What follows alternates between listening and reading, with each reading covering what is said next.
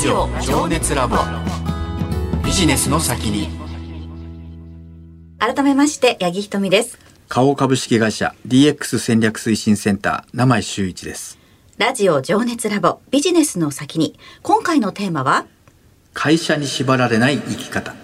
このテーマについて伺うゲストの方ご紹介しましょう経済コンテンツプラットフォームピボットの代表取締役社長佐々木則彦さんです。佐々木さんこんばんは。こんばんは。お願いします。よろしくお願いいたしますよろしくお願いしますお願いしますえー、ピボットのローンチということで、あのー、ね、アプリがローンチされた時はかなり話題となりましたよね。あ、そうですね、おかげさまで。はい、ありがとうございます。もうどれぐらいになりますか？ちょうど2か月ぐらいですかね。あそうですか、はい。かなり早い段階で登録者数もね、ダウンロード数もすごく増えたということで、ニュースになってましたけれども。まあ、ありがたい限りで。はい。出だしどんな感じですか？あ、そうですね。やっぱりもうなんか自分で考えた通りのことと全然違うことともいろいろ工作していて、もう毎日がサバイバルというか。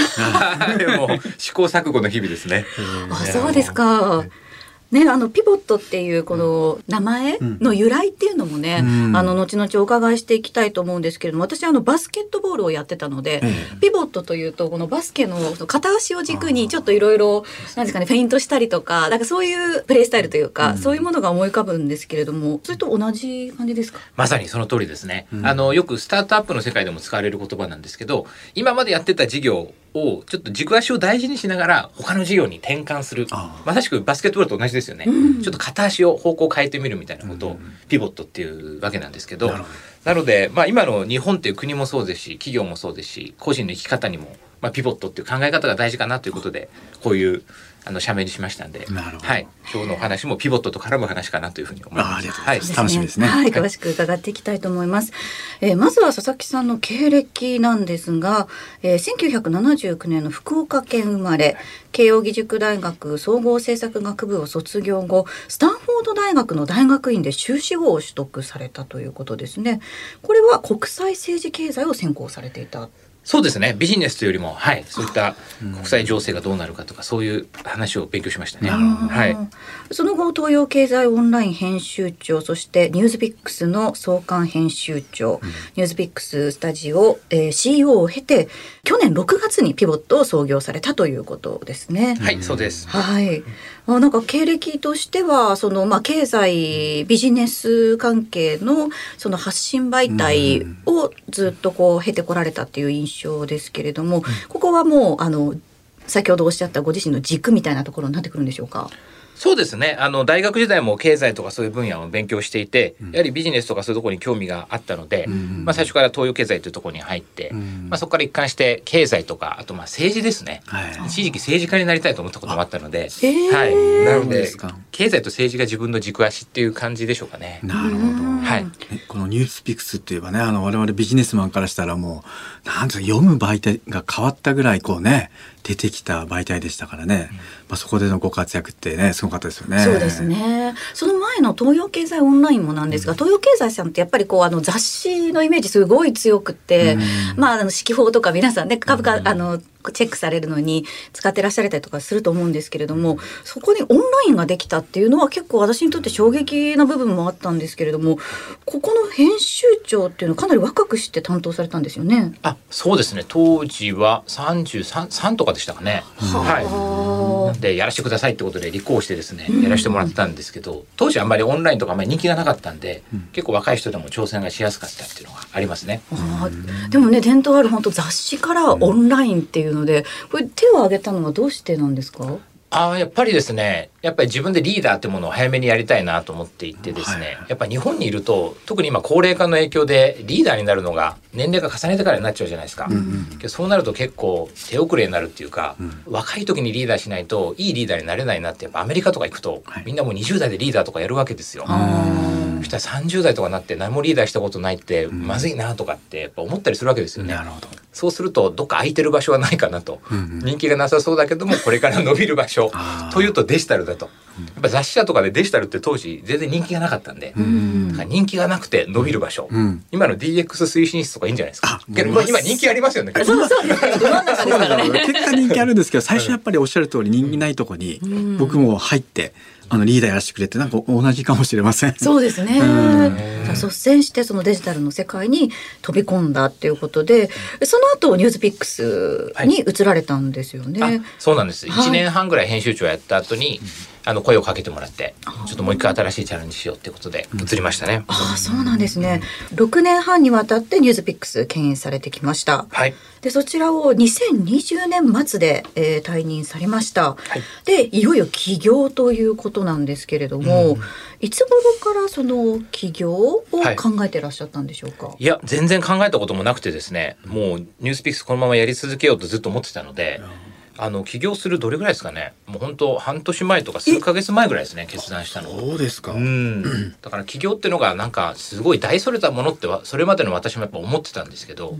意外とまあ転職とかそういうのと全然変わんないって言うと大げさですけど、そんなに大きいステップアップでもないというか、怖いことでもないんだなってことをやっぱ周りそういう人が増えてきたんですよ。あ同世代とかの友達とかで、あ起業するんだみたいな感じでみんなポンポンポンポン起業していくんですよね。そういうの見ていくとあ自分もみたいな感じで、だからやっぱ周りの人が動くかどうかって大事ですよね。まあそうですね。うん。雰囲気だったりとかその勢い相談した時にやめとけって言われるか、あうん。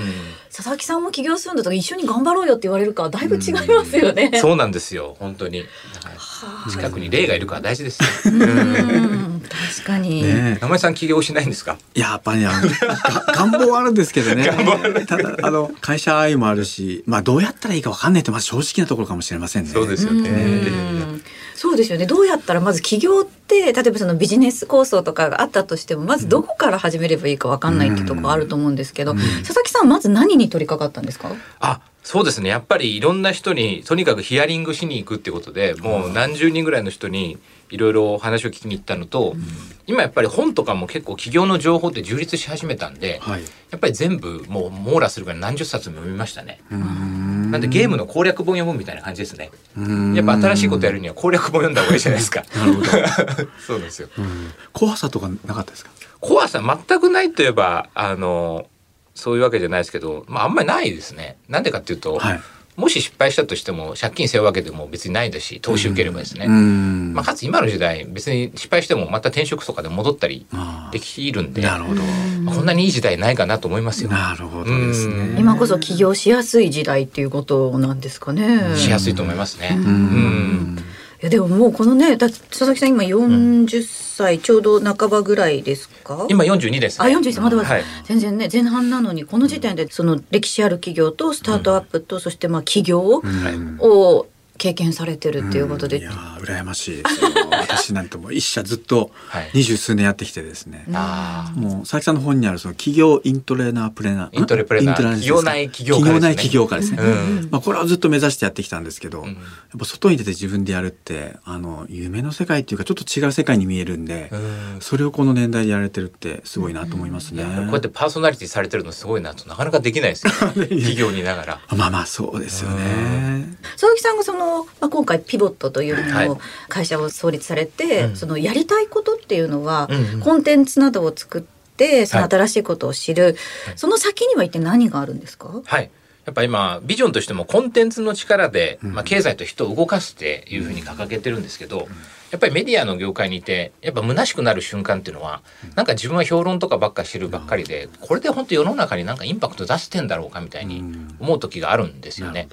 けど一方でやっぱりコンテンツの力ってすごくて、ん。それを見たからなんか自分は転職を決断しましたとか、起業を決断しましたとかそこでなんかヒントをもらってビジネス成功しましたとか、実はそういう話っていっぱい溢れてるなと思ってですね、うん。なんでとにかくそういう挑戦してる人にとって役立つような、そして知恵とか勇気が得られるようなコンテンツをもっとバンバンバンバン作っていこうと。うんいうことでやりたいなと思って、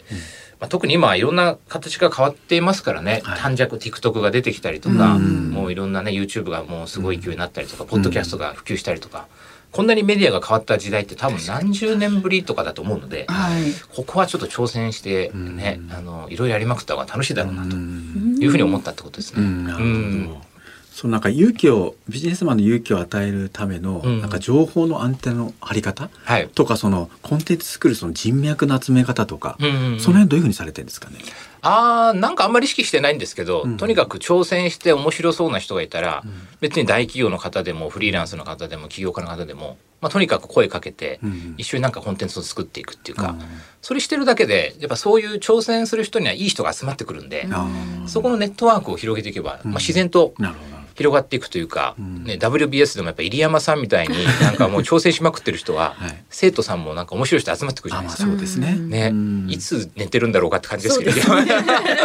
だからなんかそういうハブになる、勢いのあるハブのある人を見つければ、うんもう自然といい人が広がっていくっていううん感じですよね。なるほどうね。んでもなんか楽しそうでやられてますね、さその。楽しいですけどね、まあ、楽しいですけどやっぱりタフだなと思いますね。ああ。今までとは全然違うなっていう。うん。うん大きな違いは何ですか？そのまあ伝統のある企業からはい。スタートアップに移られた時の大きな違い、はい。スタートアップからご自身が起業家になられた時のこの違いっていうのは、はい。なんかそれぞれありますか？あ、ありますね。あの、まずやっぱ起業家になった違いは、やっぱり経営をやんなきゃいけないので、例えば資金の調達をどうするかとか、人事評価制度どうするかとか、まあそういう経営の仕事が、まあ半分以上ぐらいあって、今までは結構いろんなパートナーとやってたんで、うんあの、自分はコンテンツ作りに特化すればよくて、ある種職人でもよかったんですよね。はいはい。それで編集長とかっていう感じで、まあ、あの別に収益責任とかは一部は負ってましたけど、うん。全部負わなくてもよかったんですけど今は全部自分で負わなきゃいけないですしだから商売面とコンテンツ面とかあと人をマネジメントするとか、全部やんなきゃいけないっていうのが一番ハードであり面白いとこかなと思いますね。まあ会社に属してると結構その辺がわからないので、うん。あの一回やってみてあこういうこともやってたんだっていうのは、すごい勉強になるっていうかそれも楽しさであるっていうそういうことなんですよね。そうですね。楽しさ大変さもいっぱいあります。やっぱり人間苦手なとこもあるじゃないですか。その苦手なとこもある程度やんなきゃいけないんでど。どうそこの得意な人にうまくお願いしたりするかっていう、うん。そこが鍵ですよね。うん。そういった意味では仲間作りってはい。どういうふうにされます、やっぱり起業される時ってご自身一人っていうよりもまあチームで、はい。あの起業されたりとかもすると思うんですけど、どういう方にお声掛けしたんですか、あやっぱり今まで働いたことがあってもう信頼関係が出来上がってる人たちからどんどん集めていってさらにその人たちの知り合いリファラルって言うんですけど、その紹介みたいな人がほとんどですね、それでもう今20名ぐらいになってきたのであそうですか。そうなんですよ。面接じゃ分かんないですからねその人からとか裏側って。わかんないんですよ。最近はバックチェックっていうかうん。昔の職場の人にこの人どうでしたかって聞くのが習慣化されてきたんで、うんうん。なので皆さん今の会社でも誠実に働いた方がいいです後でリサーチきますからね。なるほど。気をつけなきゃいけない。うんそうなんですよ。なるほど。いやでもね今お話にありましたけれども佐々木さんそのまあ42歳での起業、40歳入ってからの起業ですね、なんとなくこう若い人がするっていうイメージがあるので、40歳代っていうのは周りで見てもいかがですか？そのはい。年齢としてはうん。多いぐらいの、最近やっと増えてきたかなっていうところで、まあ、アメリカの統計なんかですと結構40代で起業した人が一番成功してたり、うん。結構数も多いんですけど、日本はまだそこまで民主化できてないので起業がですねこれから40代企業みたいなものがどんどん増えてくるんじゃないかなと思いますよね。うん、チャンスだと思いますこれからが。うん。で最後に佐々木さん、今最も情熱を燃やしていることこちらに関していかがでしょうか、まあそれはもう目の前の仕事ですよね。起業ですよね。だから新しい時代のコンテンツ作りっていうものにも情熱を燃やしていて、もう目の前で起きていることから世界で何が起きているかを調べまくって、新しいそのモデルを作ろうってことで、うんそれを早く作り上げたいですね。まだ2ヶ月ですけど。はい。うん。ねえでもなんか佐々木さんと話してると、なんか自分もいろいろこうピボットできるんじゃないかっていう気持ちに、ねなってくるからすごいだから楽しいなというふうに思いますよね。ね。このパワーがねアプリを通して本当いろんな方に伝わるといいなというふうに思いますけれどもね。頑張ります。今日ね佐々木さんから私アドバイスもらいましたけど生き様をねもっと見せた方がいいと。で私決してあのエリート社員でも何でもなく本当雑草からあのこここまで来たら失礼ですけどね。やりたいことやらせてもらってるんですよね、だからその自分の生き様をどうやってね伝えていくかっていうのとやりたいことを見つけたらちょっと転職も考えてみ これちょっとちっちゃくなりましたけどね。はい。本当勉強になりました。はい。えーここまで経済コンテンツプラットフォームピボットの代表取締役社長佐々木則彦さんにお話を伺いました。佐々木さん来週もお願いします。はい、お願いします。ラジオ情熱ラボ。ビジネスの先に